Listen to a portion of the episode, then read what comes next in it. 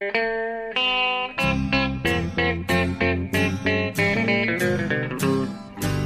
out there, we're on the air. It's hockey night tonight. Tension grows, the whistle blows, and the puck goes down the ice. The goalie jumps and the players bump, and the fans all go insane.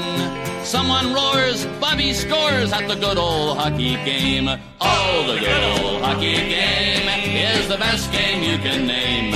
And the best game you can name is the Hallå, hallå, hallå, hallå, hallå, hallå, hallå, hallå, hallå där, hallå! Hallå och välkomna till eh, NHL-podcasten med Hallåan, eh, eh, Karl Johan höll jag på att kalla den nu.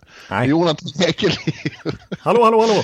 Ja, hallå, hallå Jonte i, i Örby i Stockholm och eh, mig då Per Bjurman i New York. Som vanligt ett soligt, extremt soligt New York idag. Är det sant? Ja, denna, eh, denna heliga onsdag. Eh, jag sitter här och är väldigt nervös idag för att, eh, eh, eller uppspelt och förväntansfull ska jag säga. Det är ju hemma i Borlänge spelas ju om bara någon timme när vi spelar in det här så, så ska ju Brage gå upp mot Kalmar FF i första kvalmatchen till Allsvenskan. Ja, det förstår jag. Det är ju ändå så att eh, Per Bjurman är ju liksom hedersmedlem. Det var han som startade Serik Fans, den officiella supporterklubben för IK Brage. Ja, så sent som i mitten av eh, 90-talet faktiskt. Eh, för att vi, jag och Anders Ljung, Bernt Ljungs lillebror, sedermera känd som Space Age Baby Jane. Okej, ja. Eh, rockstjärna i det lilla åtminstone. Eh, och vi, vi startade, vi växte upp ihop och var Brage-fans när vi var riktigt små. Eh, och på den tiden fanns det en klack och sen fanns det ingen klack många år. Så vi, startade om, vi startade om den på skoj och så vart den kvar och så nu är det Serik-fans. Ja, jag fick faktiskt för några år sedan fick jag ett medlemskort som det stod medlem 001 på. Ja, du är, du är första medlem. Ja, det finns 007 James Bond och 001 Biffen. Oj, oj, oj, det är alltså 001 Per Bjurman. Det är, visst, så, det är så mycket visste jag faktiskt inte. Det är ju otroligt stort alltså. Ja, och nu ska de ju då, den här matchen är den största som har spelats på, på lätt på ett kvart sekel. Det är ju 25, de, 93 åkte de ur allsvenskan senast. Så det här är, åh, det är en av de största matcherna någonsin, punkt och slut. Ja, precis. Men det, vi ska ju nämna det, att typ, är det inte så att typ Inter, eller vilka storlag som har varit på Domnarsvall genom åren? Werder Bremen och Inter. Werder Bremen och Inter, ja. Jaha. Ja, det är ju... Werder Bremen minns jag, det var länge sedan. Det var elljusmatch och då gick elljuset. Jaha, så plötsligt, pang, var svart. okej. Ja, nu ska vi inte prata om det. Ja, det var inte så mycket NHL-podd än så länge, men det är ändå värt att Nej. nämna då att... Jag är väldigt förväntansfull eh, eh, och kommer att följa matchen så vanligt på, jag vet att det går att fixa egentligen på C-more även om jag inte lyckas klara det. Så jag kommer följa det på Radio Dalarnas direktsändning och älskar, äl, älskar att lyssna på stora matcher i radion. Ja, jag har förstått det, att du liksom... Även om det tekniskt är möjligt att, lösa en tv-sändning så aktivt väljer du radiosändningen före för att du tycker det är en bättre upplevelse i princip. Och jag ser matchen på mitt sätt. Ja, exakt. Ja, men eh, då förstår ni varför Bjurman kanske eventuellt är lite nervös och börjar stamma här. Ja, och och jag blir att längta hem, alltså när man hör i radion där senast, eh, den oerhörda upplösningen här kvällen i söndags. Ja. Eh, När de blev klara för kvalet. När jag hör ljudet av, av applåder som utförs med tjocka handskar. man känner det där ljudet och plötsligt förflyttas man hem och är där på gamla gistna Domnarsvallen. Ja. Verkligen hemma. Ja, Jag förstod din eufori kring det här också när det faktiskt råkade vara jag som avslöjade att BP hade kvitterat på stopptid mot Jönköping Ja. Södra. Det Ja. liksom var en eh, oansenlig mängd antal utropstecken som plötsligt dök upp i telefonen då. Ja, det var ju... BP har kvitterat. Det, det är redan bevingade ord i Borlänge.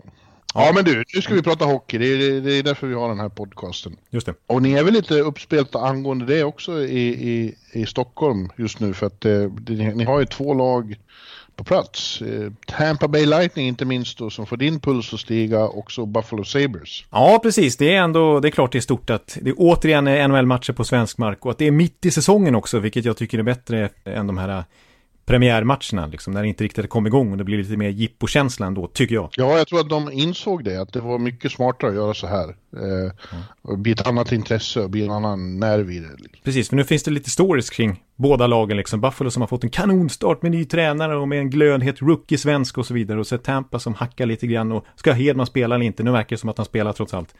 Det är liksom poäng på spel. Tampa har ju halkat efter lite i racet också. Det är ju en viktig match där. Det är ju inte bara ett jippo. Det här är ju en...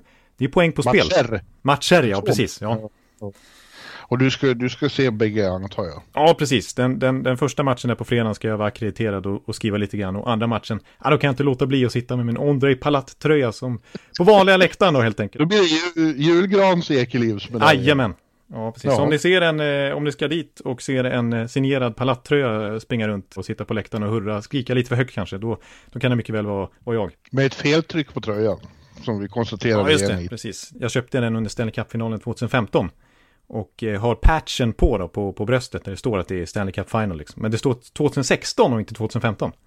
Ja. Vilket jag tog som ett omen att då, är det ju, då blir det ju titel nästa år istället. Men då missar de ju slutspel. Så att, ja, den tröjan har en, en dålig historia men, men jag gillar den ändå. Ja, ja nej, det blir, jag tror det blir bra matcher. Det, det är kul att se.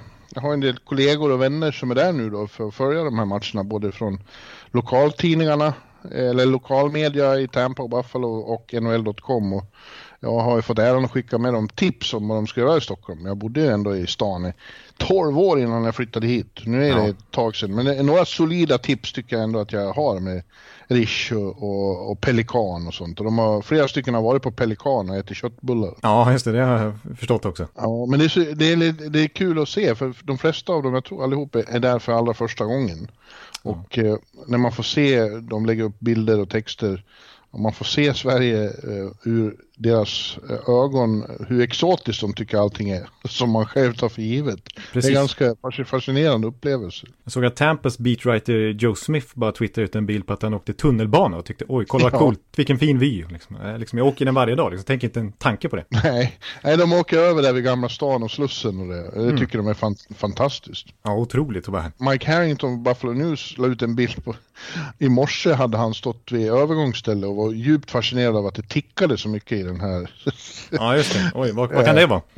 Ja, men att medan det var rött så var det bara att och sen när den börjar... Då stod han och filmade. Ja, det måste ut på sociala medier liksom. Det här är ju häpnadsväckande stoff. Ja.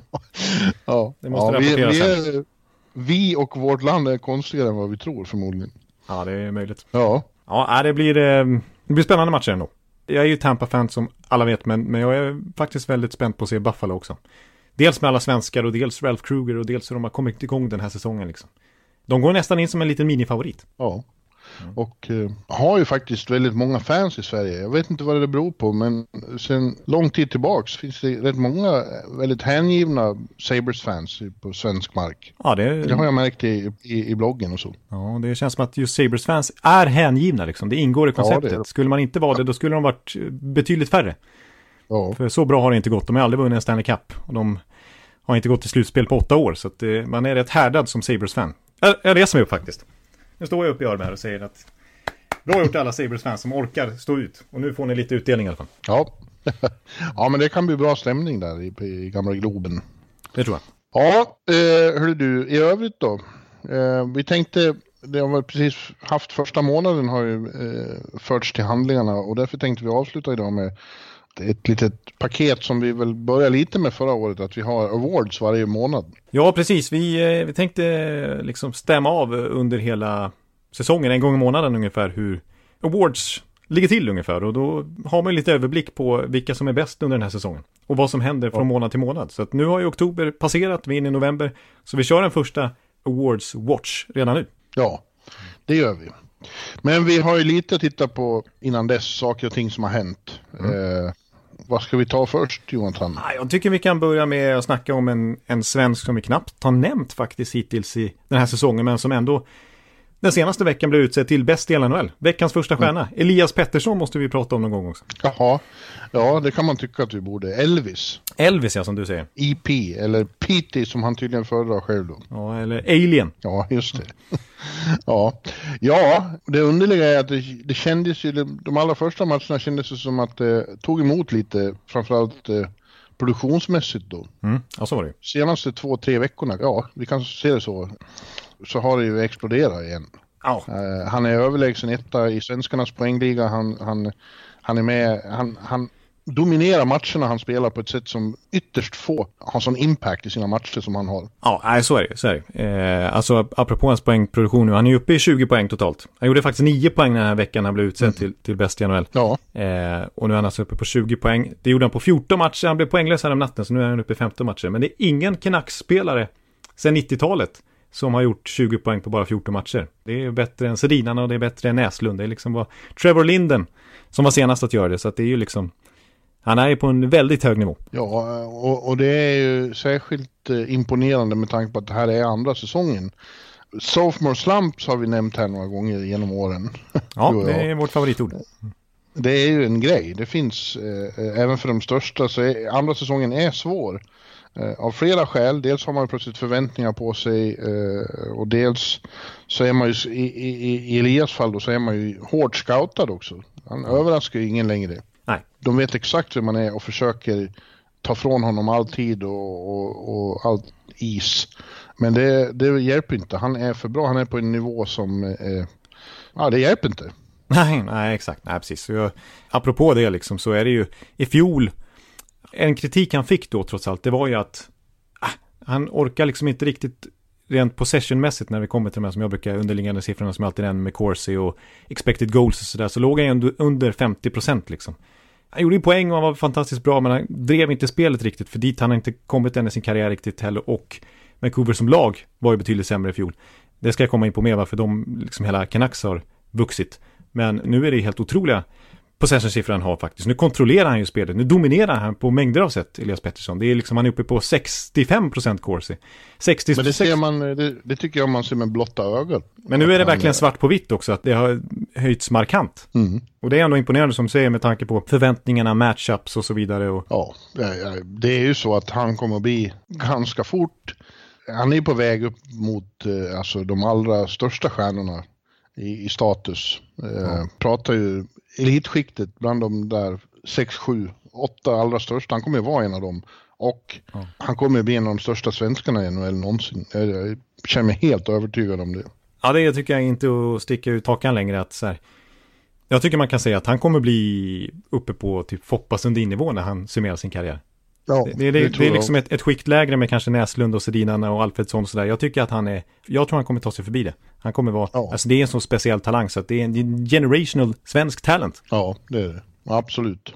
Men som du säger, Vancouver är ju, är ju faktiskt eh, riktigt bra. De såg i och för sig vassa ut i början i, i fjol också, men, men det, är, det är en annan... Eh, det här känns mer solitt eh, i år. Man, man, man både ser, och nu ska du bevisa i siffror för mig också då, att, eh, att de är med sina nio segrar och, och, och tre övertidsförluster så eh, är de ju ett av topplagen i Pacific och det är ja, det är tidigt men det känns som man, man får en bestämd känsla av att det här kommer de inte att tappa på samma sätt som i fjol.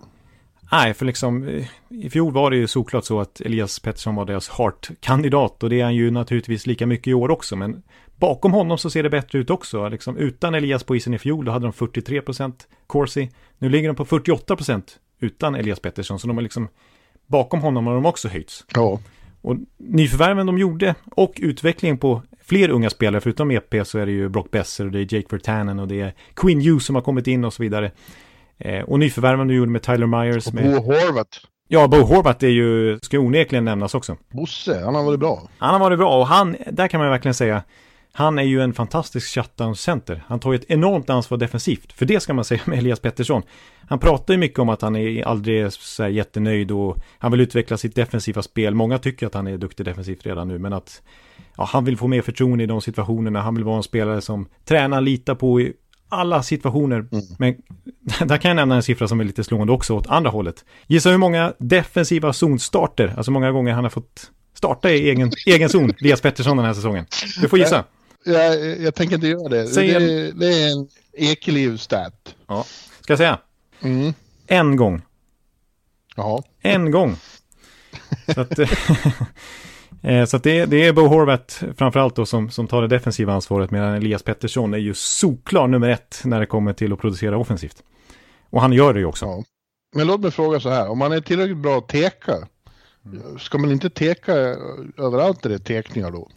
Eller utgår man från att nu kommer vi att vara i egen zon så vi behöver någon som Nej. är eh, shutdown. Nej, det kan jag väl tycka att är man tillräckligt bra på att teka men inte någon uttalad liksom defensiv spelare så borde man kunna få chansen på isen. Alltså jag tycker att Elias Pettersson får lite för lite förtroende defensivt. Det, det är det som jag tycker gör honom, liksom om man jämför med Foppa och Sundin till exempel, alltså just den här drivet han har, att han han vill ju så, han är liksom inte nöjd just nu, utan nu är det verkligen sin defensiv han fokuserar på. Att mm. han har verkligen den viljan att vilja bli komplett. Han pratar om sig själv, att han liksom ser framför sig att han ska få en shutdown-roll i framtiden och sådär. Alltså, han vill ju verkligen framåt, framåt, framåt och utvecklas i alla aspekter av spelet, inte bara det roliga offensiva. Nej, vi hör dig, vi förstår dig, Johansson.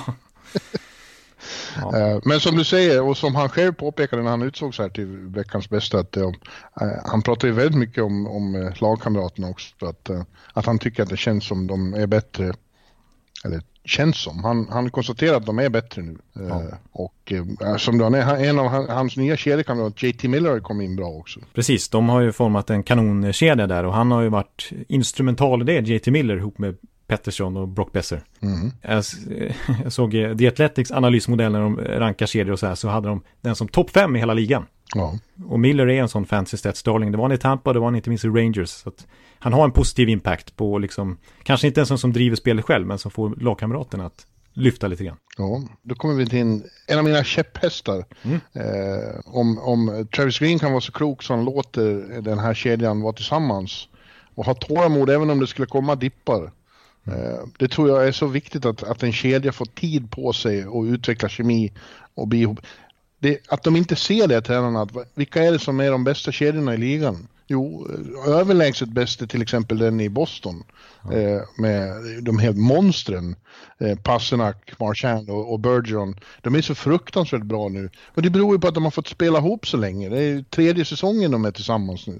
Ja, precis. Det var som som Chara sa, eh, läste jag nyligen, liksom att eh, kollar man på några av deras mål i PP, de tittar inte ens på varandra. Och det är för Nej. att de har ju, han har ju sett dem träna PP, han har ju liksom fått spela boxplay och möta dem på träningarna i tio års tid känns det som. Så de behöver inte titta på varandra längre. De har sån otrolig kemi så att... Ja, och det har ju varit samma sak med i Colorado som vi vet nu är de skadade då, både Landeskog och Rantanen men med, med McKinnon. Eh, vi har en i Calgary med Elias och Gaudreau och Monahan. Att, eh, att inte, vad fan, är, är de blinda coacherna? Varför är de så eh, otåliga för? Nej, det absolut vanligaste coachdraget om det går dåligt det är att köra en lineblender och bara chansa och hoppas att det händer någonting. Ja. Det... Ja, det tycker jag är konstigt. Ja, mm. Men du, tillbaks till Vancouver. Ja. Det är också, jag tycker de, de har ett... Eh, eh, Markström tycker jag har varit underskattad ett tag, men nu har han också en bra backup där i unge Thatcher Demko. Ja, precis. Som knackar lite på dörren och, och är också ett hypad målvaktstalang som säkert vill ta över den där posten på sikt. Men Markström gör det bra också som du säger. Mm. Jag håller med att han är lite underskattad och faktiskt en bra första keeper i NHL. Ja. Och sen så backsidan är ju ett stort utropstecken jämfört med fjol också. Ja, just det. Men framförallt ja. Queen Hughes. Ja. Eh, när vi ska han prata... gjorde mål i, igår, eh, sent igår kväll så var det ju, då mötte de St. Louis hemma i Rogers Arena. Ja. Och eh, ja, det slut, han, han kvitterade i slutet. Sen, sen var det väldigt underligt på övertid. Ja. Man såg en, en situation man sällan ser. Alla tre Vancouver varit kvar i offensiv zon och krockade. Ja. Eh, två stycken, var med St. Louis kom tre mot noll. och hade mycket god tid på sig, tre mot noll. De hade nästan för god tid på sig, så det märktes att, jaha, gör vi nu? Jag har aldrig varit med om den här situationen. Men de gjorde ju mål till slut i alla fall. Ja, de gjorde, ja till slut, det var ju, Markan kunde inte göra mycket där inte. Nej, tre mot noll.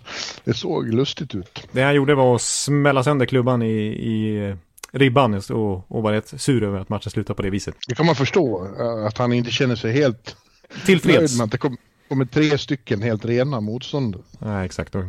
Ja, nej, men det var väl en liten plump för Vancouver just den sekvensen. Men annars är det, nej, alla lagdelar tycker jag ser starka ut nu. De har så mycket spel också. Det tycker jag är märkligt med, med Vancouver att de har jag tror de har 15 forwards på envägskontrakt och då räknar man ju inte in Pettersson, han har ju fortfarande rookieavtal.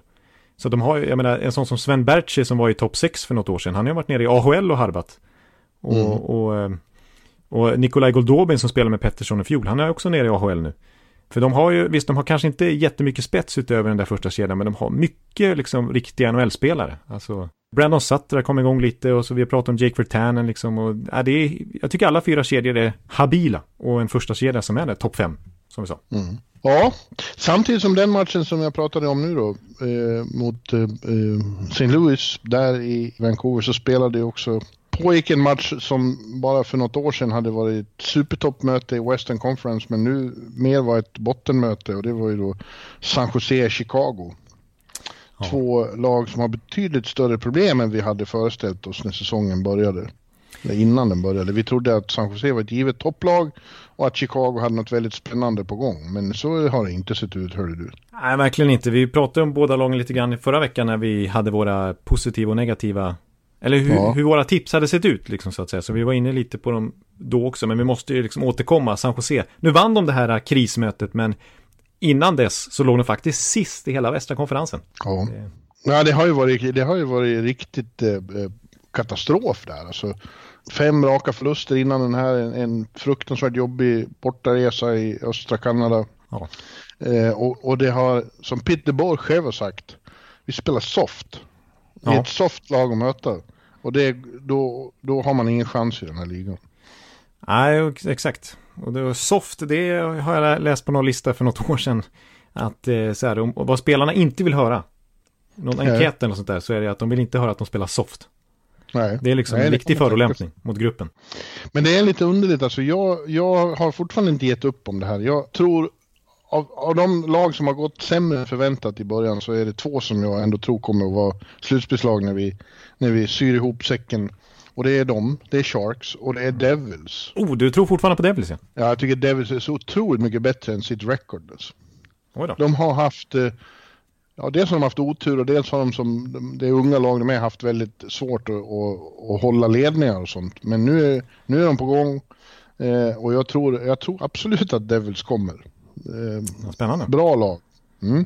Mm. Eh, och Sharks, det är, jag kommer tillbaka till det här som jag jämt tjatar om, att de är ett gäng surfare, liksom. bohemer som är off, emellanåt inte tar det här på så stort allvar. Eh, men när de skärper sig och alla eh, jobbar ihop som ett kollektiv, då är de ändå ett jävligt bra hockeylag. Jag, jag, tror att det behövs bara en sån här seger för att det ska vända. Ja, det kan, det kan vara så. Och eh, vi ska komma ihåg att förra året, hela hösten, så satt vi och hackade lite på Sharks också. Att Erik Karlsson inte kom igång, att han inte hade akklimatiserat sig och att de Ja, den här jätteplumpen mot Ottawa som de hade nu för någon vecka sedan, men som de då hade, ja det var ju så sent som i december nästan den matchen kom. Eh, mm. Det hade sett dåligt ut en längre tid då också. Så att det kan, det kan jag vända, jag håller med om det. Att de, är, de är ingen riktig grundseriemaskin det här Sharkslaget. Utan de behöver lite inspiration för att tända till. Ja, det är bara... exakt. Det är, ju, det är ju jobbigt att spela som man ska. Som de säger, att man blir fysisk och liksom tar hand om detaljerna och sånt. Det kräver ju en sjusatans ansträngning. Ja, det... Och de måste vara inspirerade för, att vara beredda att göra den ansträngningen. Ja, den, den som personifierar det nästan bäst rent statistiskt genom åren i alla fall, det är ju nya kaptenen Logan Couture. Liksom. Han är ju kaptenen, han är ju den som ska vara härföraren i laget. Eh, I karriären i grundserien så ligger han på typ 0,75 poäng per match. Han har ju aldrig varit uppe och hotat om någon poängligaseger, absolut inte, eller något sånt där. Och, och, inte en poäng per match har han aldrig någonsin haft i grundserien heller. Men när det kommer till slutspelet, han har ju varit sylvass nästan alla slutspel de senaste åren när Sharks har gått långt. I fjol mm. var han ju jättebra. Han vann ju faktiskt poängligan hela slutspelet när de gick till final 2016. Eh, han, i, han, har ett fantastiskt snitt i slutspel. Men i grundserien, han orkar inte tända till. Ligger på ett mål just nu, kaptenen. Ja. Så det, det, det, ja, det får inte sticka iväg för långt. Det, ju, det finns ju, även om alla börjar prata om, peka på St. Louis i fjol, men igen, det har vi sagt någon gång, det kommer ju inte att bli standard att man är, är sist vid jul och sen vinner. Eh, det, det, normala är fortfarande att eh, man kan förlora hela alltihopa i oktober och november om man hamnar för långt efter.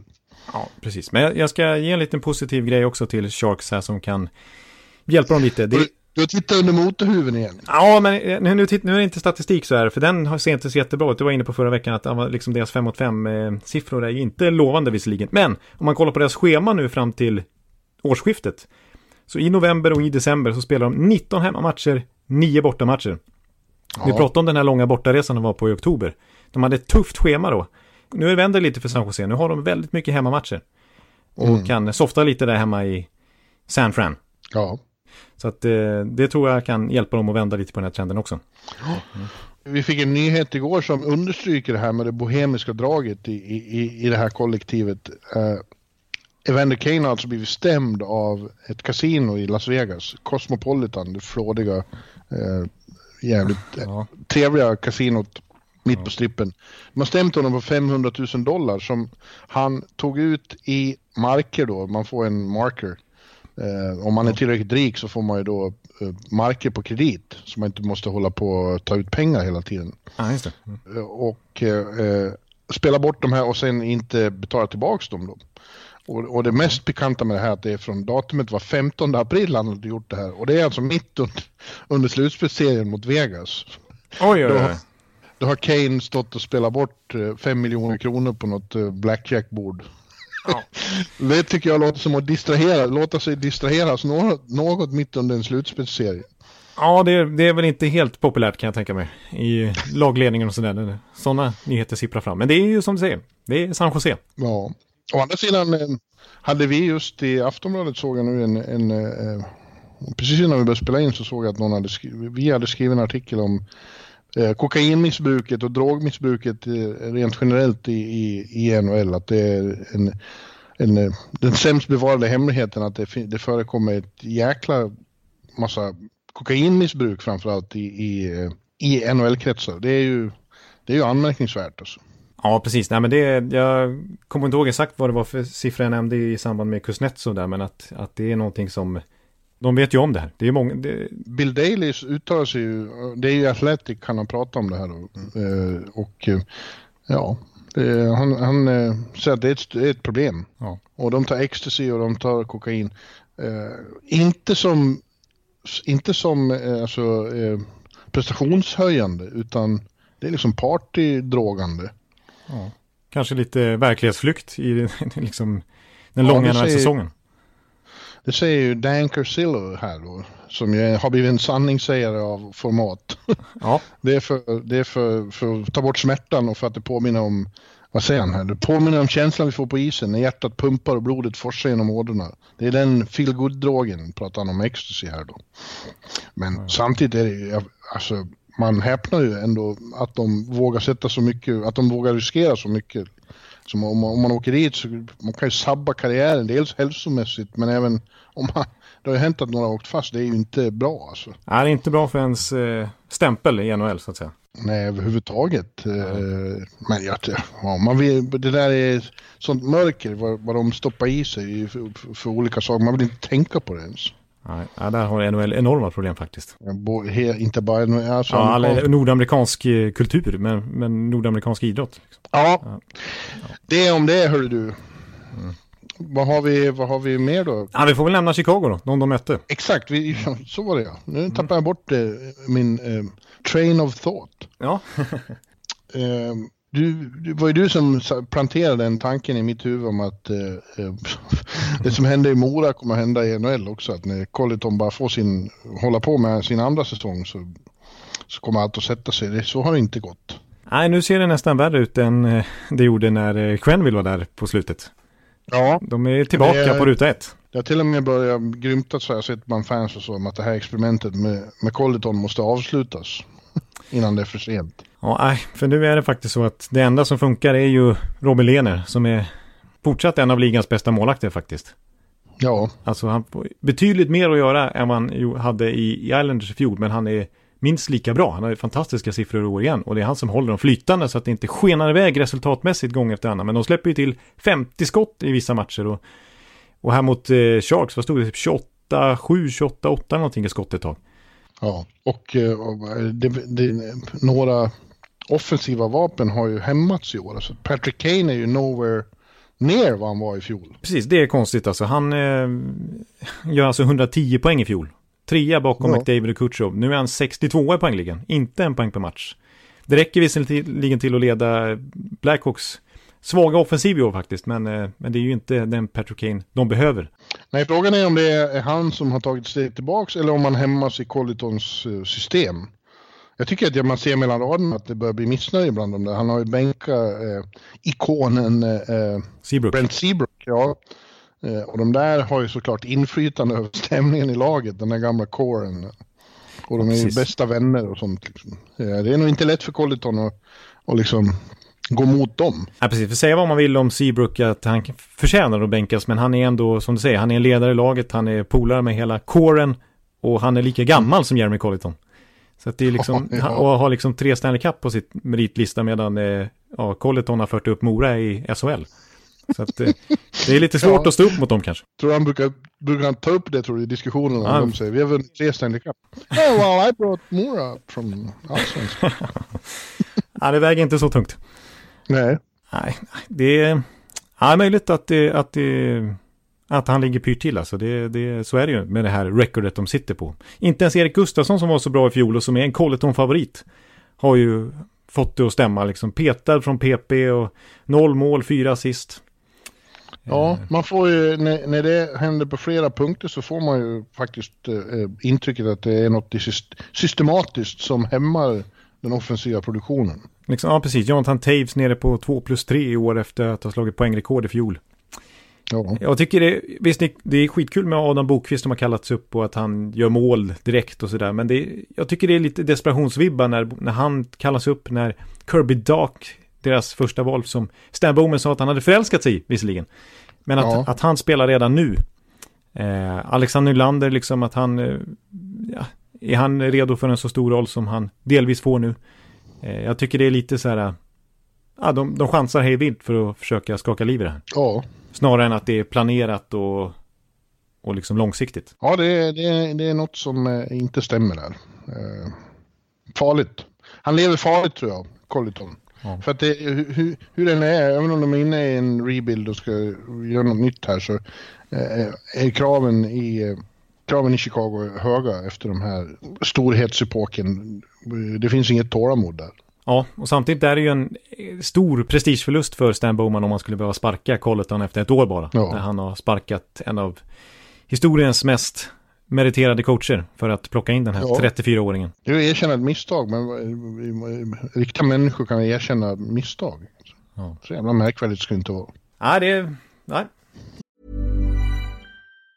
When you're ready to pop the question, the last thing you want to do is second guess the ring. At BlueNile.com you can design a one-of-a-kind ring with the ease and convenience of shopping online. Choose your diamond and setting. When you find the one, you'll get it delivered right to your door. Go to Bluenile.com and use promo code LISTEN to get $50 off your purchase of $500 or more. That's code LISTEN at Bluenile.com for $50 off your purchase. Bluenile.com code LISTEN.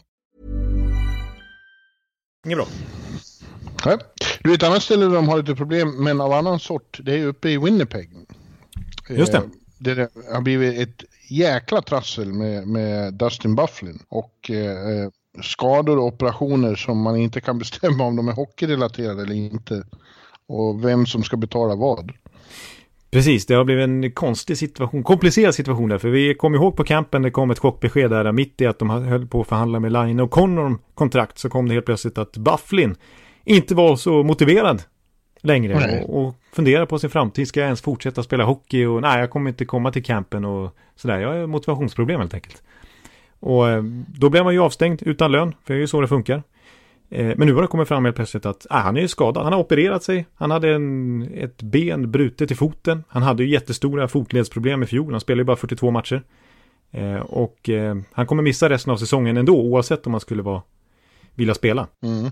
Och det konstiga är ju att han har, han har ju fått den här operationen utförd på eget initiativ utan att ha getts eh, läkare inblandade. Ja, precis, för det är som är så konstigt, efter liksom eh, slutspelet då, eh, så hade de ju sådana här eh, fystester som de alltid har och läkare kontrollerar dem och de måste skriva under själva rapporten sen, spelarna liksom. Och det gjorde han ju, det var mm. friskförklarades han. Eh, så att han har liksom godkänt sig som frisk.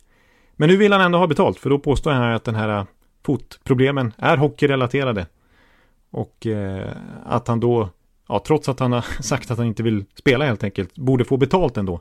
För att han har en hockeyrelaterad skada. Så nu, mm. ja, nu har det blivit ännu mer stökigt och smutsigt och, och svårt i, i relationen där. Ja. Frågan är var det, var det landar någonstans till slut. Min bestämda känsla är att vi har sett det sista av Bufflin på en NHL-is. Eh, om han missar hela säsongen så är det ju så att han har inte den fysiska konstitutionen som gör att det bara är enkelt att komma tillbaka efter ett år borta.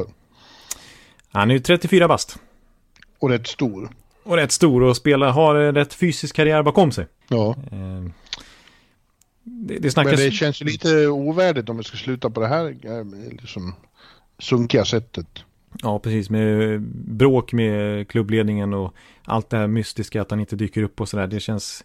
Nej, det blir inget bra. Men det är också väldigt underligt eh, handlat av honom, eller hur? Att, eh, om, om, om, om det här sköts på, på rätt sätt eh, och, och ledningen är inblandad med skador, som du säger, liksom, då, då, är, han, då är pengarna säkrade eh, genom försäkringar och sånt. Ja. Men genom att agera så här så, så kan han bli av med pengarna.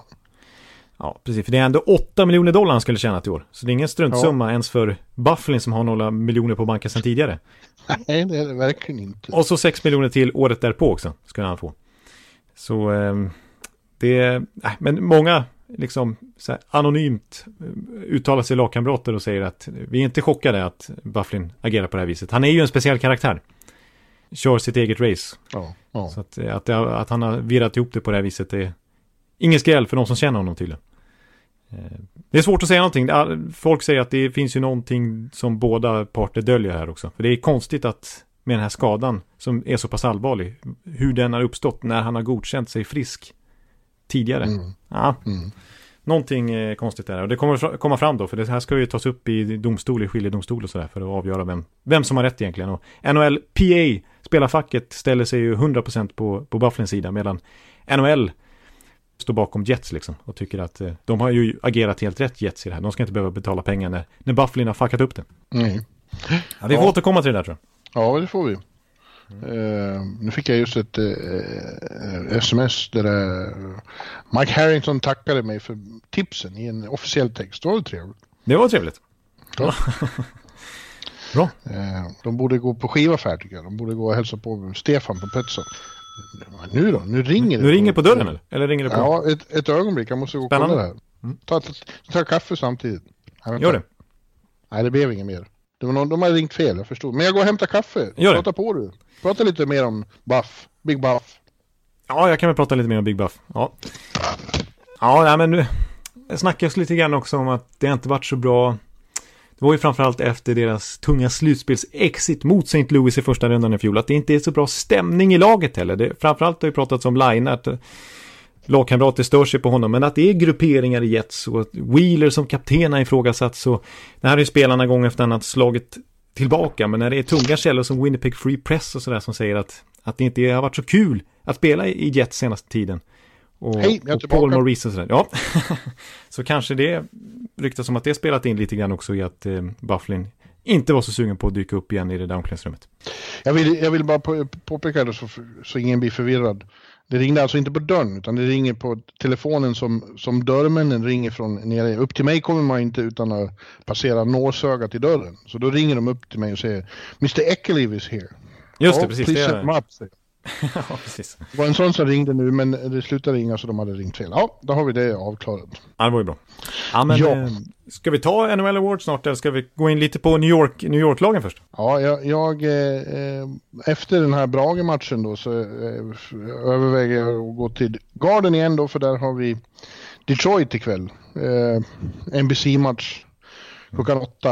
Eh, Rangers Detroit. Eh, Förr om åren var ju det eh, var det någon match man var given på här så var det ju när Detroit kom till stan med alla fantastiska svenskar och så. Men det är ju, det är ju helt död den faktorn. Ja. Alla har slutat. Och visserligen har vi Nemeth och De La Rose där nu och, och, och Christopher En, men ja, och inget ont om dem. Men det är inte Lidas, Zäta, Homer, eh, Kronwall. Och, Kronwall och The Mule precis. Och Snurre Spett. Lille Skutt, Lille Skutt ja. Snurre Sprätt har han aldrig Ja. kallat. Nej, hästpolo. Ja.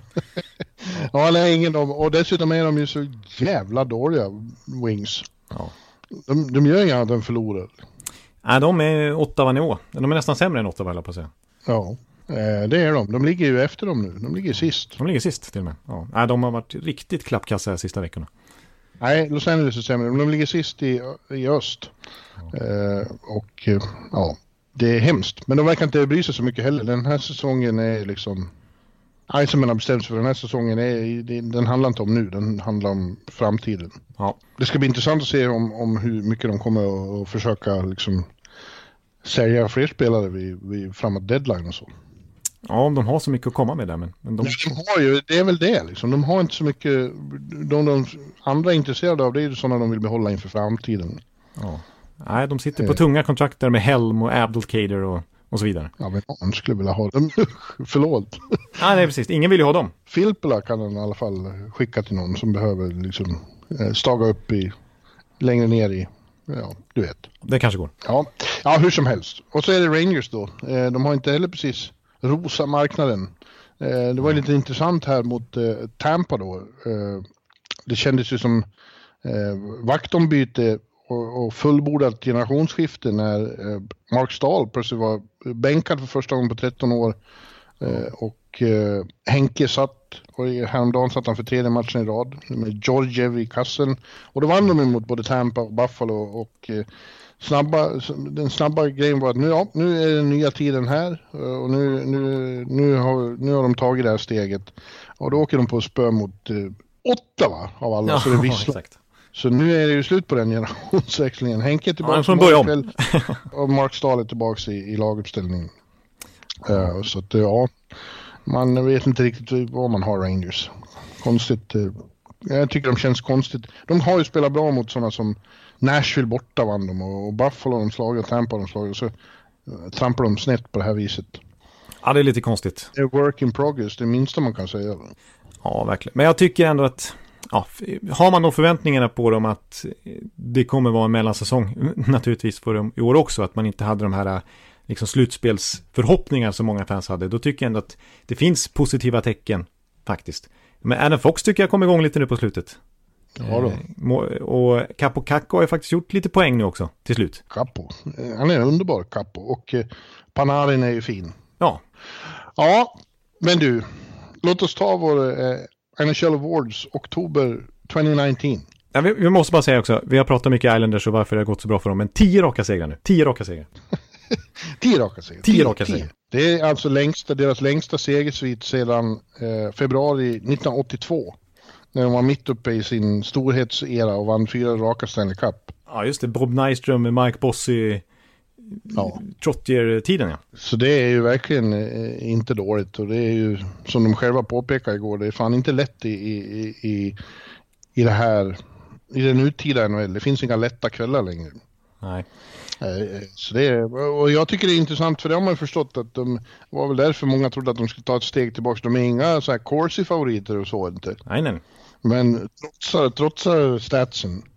Ja, men det var som jag var inne på förra veckan. Kvalitet före kvantitet. De har ju kvalitet på sina målchanser. De har ju fler high danger scoring chances för än emot. Och det, det är imponerande mm. att, de, mm. att, de, att de har sån kvalitet på det de gör. Eh, det som är lite tråkigt för dem, det är att de är i limbo här i väntan på en ny arena. 11 400 i hemmasnitt. Och då spelar de ändå ja. i Nassau. De fyller inte ens Nassau. Det här superlaget med 10 raka segrar. Så ja, det, är men nu... det är ingen som går och tittar på dem. Nu, ja, nu, nu, ska vi, nu ska vi hålla igen med eh, hånet. Ja. Eh, nu har de flyttat tillbaka till, nu i november kommer de spela många matcher i Brooklyn. Och de spelade för första gången igår mot Ottawa, men det gick bra ändå. Ja, ja skynda på bygget av Belmont Park-arenan i alla fall. Så att det jag blir... tycker inte de får tillbörlig respekt från din sida. Jag vill bara säga det. Nej, bra. Mm. ja, nu, nu tar vi NHL Awards i alla fall. Ja, och du har ju tagit ut några namn som jag kan kontra med om du, om du har sagt fel. Ja, det kanske jag gör. Okej, okay, men då börjar vi helt enkelt med den tyngsta, med det tyngsta priset. Ja, och det är ju Hart Trophy. Hart Trophy, ja, precis. Den mest värdefulla spelaren. Precis, den mest värdefulla spelaren i NHL. Och här tycker jag det var lite svårt att utse vem som faktiskt är mest värdefull. Det namnet jag plockar ut skulle man kunna eh, faktiskt för en gångs skull argumentera för att han nödvändigtvis inte är solklar MVP. Men jag säger ändå Conor McDavid. Ja. Ja, alltså, ja. Det, man kommer tillbaka till hur man ser på det här priset. Om, om, om det är den som är bäst eller den som är mest viktig för enskilda spelare som är viktigast för sitt lag går i och för sig att argumentera för att han är både och. Ja. Jag har bara så svårt att, att bortse från toppkedjan i Boston. Jag tycker, och, och framförallt Pasternackan nu. Ja, precis. Det är det som är problemet med, i båda de här fallen tycker jag. För att någon antingen första kedjan i Boston eller toppduon i Edmonton tycker jag ska få det här priset. Men det gör ju också det här med MVP, för att de liksom, det är ju synergi, de hjälper ju varandra och liksom, mm. det är ju verkligen den mördande kemin i Boston som gör att alla tre ligger så bra till och framförallt Marchand och Pasternak då i, i poängligan. Och faktum är ju att Leon Draisaitl har gjort ett par fler till poäng än vad McDavid har gjort hittills. Mm. Men jag säger ändå McDavid alltså. Det är... De, ja, det gör det. Nej, men han är, ju, han är ju trots allt den drivande ja. spelaren och han är ju, ja. han är ju bäst och, och, och, nu när han inte fått det här priset på ett tag eftersom att Edmonton och missar slutspel så, så måste jag ändå se det. Liksom 70% av målen har han varit inne på Edmonton och spelar ju så fruktansvärt mycket. Det gör ju Dreisaitl också, men 23, över 23 minuter per match, det är ju... Nej, han, han är Mr. Edmonton Oilers, han är Mr. NHL. Men låt mig säga om David Pasternak, alltså han är 30 poäng på 15 matcher, alltså ett poängsnitt på 2. Två poäng per match. Han har också gjort 15 mål, han har ett målsnitt på 15 per match, eller på 1 per match. Ja. ja, jag skulle rösta på Pasternak just nu. Ja, jag skulle inte argumentera jättelänge mot det. Det, det finns några bra alternativ. Pasternak och McDavid säger vi då. Ja, Norris måste vi ändå vara överens om. Den är väl ganska solklar i år. Ja, med tanke på vår utläggning i Tampa där om John Carlsons dominans. Nu har han eh, lugnat ner sig lite grann, vilket ju är naturligt med tanke på hur sjuk effektivitet han hade i början av säsongen. Men ändå 23 poäng på 16 matcher som back ja. i dagens NHL. Det är eh, ja. 80-talssiffror. Ja. ja, jag säger Karlsson. Ja, precis. Och inte Erik Karlsson då. Han är inte speciellt nära priset i dagsläget. Nej. Eh. precis. Men, men John Carlsson eh, ska ha det här. Det, det, det behöver vi inte argumentera så mycket för. Jag, jag, en annan back som jag tycker, som inte har vunnit Norris Trophy, som jag också tycker börjar närma sig liksom, nivån att han är do, liksom, och skulle kunna eh, åtminstone bli nominerad, det är faktiskt Roman Josi. Ja. Som vi hyllade så mycket förra veckan när han skrev på sitt nya kontrakt. Eh, Roman. Roman, Roman. Ja. ja men alltså, leder ju faktiskt interna poängligan i Nashville. Före mm. Ryan Ellis, och de har ju ett gäng bra backar där. Men 16 poäng på 15 matcher som back, det är också riktigt, riktigt bra. Ja, ska vi få en Nor Norris-nomineringar i år utan en enda svensk? Det vore inte bra. Det vore sensationellt. Mm. Nej, får, Hedman får liksom startskottet för att bli Globen-matchen här nu. När han kommer tillbaks till verklig Norris-form. Ja, han kommer tillbaks överhuvudtaget till att börja med. Ja, det är det också. Ja, Vessina då? Ja, där är väl kanske lite svårare så här kort in på säsongen. Det finns ett antal alternativ. Jag har ett lite fancy alternativ faktiskt. Mm men, men, jag börjar med det kanske som jag kanske lutar mot lite grann ändå. Det är i så fall Pekka Pinne. Ja, ja, Pekka in i den. ja men han har faktiskt inte förlorat en enda match ordinarie tid än så länge. Nej. Och, och, Nej, och, och, fantastiskt fin statistik än så länge så att det är svårt att inte nämna honom i alla fall. Sen tycker jag ju att en, en målvakt som fortfarande inte riktigt får ett erkännande och det är för att man inte riktigt vet om man ska lita på honom än så länge. Men hittills har han inte vacklat en enda gång och det är ju faktiskt, hör och häpna, Darcy Kemper i Arizona. Mm. Han var ju sensationellt bra när han tog, fick ta över när Arizona, eh, Antiranta blev skadad i fjol och liksom hade ju nästan bäst statistik hela vägen fram till säsongsavslutningen då och höll på att ta Arizona till slutspel. Och nu när Arizona är jättebra igen här i början av säsongen så är det ju Kemper snarare än Ranta som vaktar kassen där och har fantastisk statistik. Underliggande inte minst då med goal saved above average och sånt där. Han har räddat nio fler mål än vad han borde ha gjort enligt den statistiken. Så att han är grym, Kemper. Ja, en som jag har sett, eh, jag har förstått att han inte har lika imponerande underliggande siffror som vid samma tid i fjol. Men när jag har sett honom så har han varit, gjort några, stått för några insatser som har varit helt uh, häpnadsväckande. Det är Gibson i Anaheim. Ja. Min gamla favorit. Uh, ja. Uh, när han, den, kvällarna han står på huvudet då, då, då, hjälper det inte vad, vad, du kommer med för statistik. Alltså det, kvaliteten på de räddningarna han gör, det artistiska i dem är faktiskt eh, beyond eh, det fattbara. Ja, ja. Ja, och våran eh, målvaktsexpert som har varit med i podden här förra året, eh, Bodin. Mm. Han älskar ju Gibson just för att han är liksom lite okonventionell. Han gillar ju inte sådana här tråkiga robotmålvakter. Han gillar ju Gibson. Ja, som är liksom, ja jag med. Mm. Nej, sen kan man väl lämna Tokarask i, i Bostonkassen. Eh, Fleury i Vegas har, har väldigt fin statistik. Hellebuck har faktiskt varit väldigt bra i Jets också med deras brist på backar så har han faktiskt hållit dem flytande hittills och fin statistik. Så mm. han är väl nämnbar också. Och så Lene tycker jag faktiskt på något sätt är, han har varit lika bra som i fjol när han blev nominerad. Det är bara att han spelar ett betydligt sämre lag. Ja exakt. Jaha, får man fråga efter Calder, rookiepriset? Ja, där fick ju faktiskt Victor Olofsson pris av NHL efter oktober månad som första månadens bästa rookie. Efter sina mm. rekordsvitar av powerplay-mål. Han men än så länge så har han inte blivit så mycket mer sedan dess. Han har faktiskt blivit passerad i rookie-poängligan av en back. Cale McCarr som etta där. Så jag undrar om inte Cale McCarr faktiskt är nummer ett. Blivit, han har faktiskt blivit passerad av, av Quinn Hughes också och ja. eh, Ilja... Eh. Ja, Toronto-ryssen. Mm. Så att eh, Victor får, men nu är Victor hemma och ska spruta in mål mot Tampa. Så då vänder det igen. Nej då. Ja, det är en liten risk för det att han får stå och måtta där i, i, i, från sitt kontor i Globen. Ja. Men McCarr känns också som, alltså, det är ju en, en, eh, en framtida världsklassback och ja. Norris Trophy-kandidat. Eh, det var väl ett tag sedan en back vann eh, Calder, va? Ja, det, det kan det vara. Vann Ekblad? Ja, det gjorde han. Det gjorde han, ja. Men på ganska få poäng, färre poäng än vad Dalin gjorde när han var nominerad i fjol. Så jag tror han bara gjorde 37 poäng eller någonting Ekblad, så det var ett svagt rookie i år. Eh, men McCar, alltså precis, alltså det är ju en, åtminstone en framtida världsback, om inte redan nu snart nästan så har han den statusen. 12 poäng på 15 matcher, det är ingen dålig start. Eh, så det är bara att konstatera att han är en superback. Och även Queen Hughes har ju varit med och lyft Vancouver. Mm.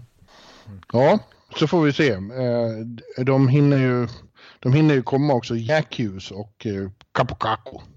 Ja, de har ju faktiskt varvat igång lite grann sista veckan i alla fall. Det var ju en, en oerhört svag start sett till de extrema förväntningarna i början av oktober. Men nu, nu börjar de acklimatisera sig lite grann i alla fall. Ja, vad har vi vad har vi kvar då? då? Selkie vill du dela ut också. Det tycker jag är lite konstigt att göra i, efter en månad. Ja, jag, kände, jag kände det också. När det, här, det här är en typisk pris där man behöver lite sample size. Liksom. Här kan man inte bara efter en månad slå fast vem som är bästa defensiva forward. Men det är ju svårt att inte ge det här priset till han som har prenumererat på det i hur många år som helst med tanke på hur mördande de fortsatt är i båda riktningar. De släpper ju knappt in några mål med Bergeron på isen. Liksom. Så Patrice Bergeron måste väl ändå fortsätta inneha Selke. Ja, det ska ju snart döpas om typ. När han har lagt av så blir det Bergeron Trophy. Precis, det, det, det är faktiskt så pass tycker jag. Ja, man skulle kunna nämna, tycker jag här, om man ska vara lite fancy, Sean Couturier alltså. Hans förmåga att alltid lyfta den serie han spelar i. Är det inte med Giroux så är det nu med Oskar Lindblom och Travis Connectney. Ja. Helt, eh, i, i den här kategorin brukar de ju ofta väga in tekningar, alltså tekningsprocent. Det är ofta liksom centra som får det här priset och då, han är bäst i hela NHL på tekningar. Så, ehm, och sen så hans eh, possession-siffror är ju alltid helt magiska. Vilka han än spelar med så eh, har han, ligger han liksom runt 60 procent. Så att, ja, han är en riktig tvåvägscenter. Ja. ja, och så ska vi Jack Adams då, det bästa tränaren. Ja, precis. Vem ska man ta här då? Är det nästan så att Barrett Schott ska få den igen? Ja, han ligger såklart väldigt bra till, men jag, jag vill nämna två andra också. Och en är ju då eh, Cassidy i Boston. Mm. Som får sitt lag att spela på det här sättet direkt, som att finalen bara fortsätter. Uh, men, men, dessutom måste man ju nämna Tippet i Edmonton. Ja, precis. Jag har skrivit upp fyra namn och det var alla de där tre du sa och sen så tog jag med även Rick Tockett i Arizona. Ja, ja, bra. Eh, men om jag ska, jag skrev vem jag vill ge priset till och då säger jag faktiskt, som du eh, argumenterar lite för här, Bruce Cassidy. Alltså, ja. Man ger ju oftast det här priset till de som liksom lite överraskar och som känns liksom wow, får ut så mycket av materialet. Men, och sällan till liksom de som ligger allra högst upp i tabellen. Men jag tycker Bruce Cassidy, alltså hur suverän han har varit nu i, i Boston under alla år och hur populär han är i laget och liksom får alla att dra åt samma håll. Till och med i oktober, redan nu. Ett lag som är en contender och inte behöver gasa från start. Nej. Det är imponerande. Ja, det är det. Ja, hörru du. Nu är det bara en halvtimme till de eh, blåser igång på Domnarsvallen. Ja, då förstår jag att det börjar bli, eh, nu, eh, nu ökar pulsen ännu mer. Alltså. Ja, nu ska jag lyssna på eh, Elof Ale, Brage Brage från 1937. Okej. Okay. Den kommer gå på repeat nu i en halvtimme. Med härliga rimmet, när elva masar målkalasar. Det är ett bra rim. ja. Det är det faktiskt. Jag spelar den nu, det hörs inte. Nej, det gör det inte. Nej, det, nej precis, tyvärr. Jag får nästan lägga in, lägga in. Du jag lägger in, in det som avslutningen. Elof Arle, Brage Brage. ja, snyggt. Ja. Nej, men vi, med de orden så säger vi väl eh, tack för eh, den här veckan. Tack, tack. Heja Brage. Hej. friska vindar i fotbollsnationen Kanonen från Dalom spar ej på sitt krut Det är friska grabbar och inte små smulor Det är kulor som de delar ut de är inte alls bakom allsvenska flötet i getets skönstängda refräng. Brage, Brage, i alla fall lage. Brage, Brage, aldrig så tappar de taget när elva masar mål kalasar ifrån publiken man hör denna kör. dagen bra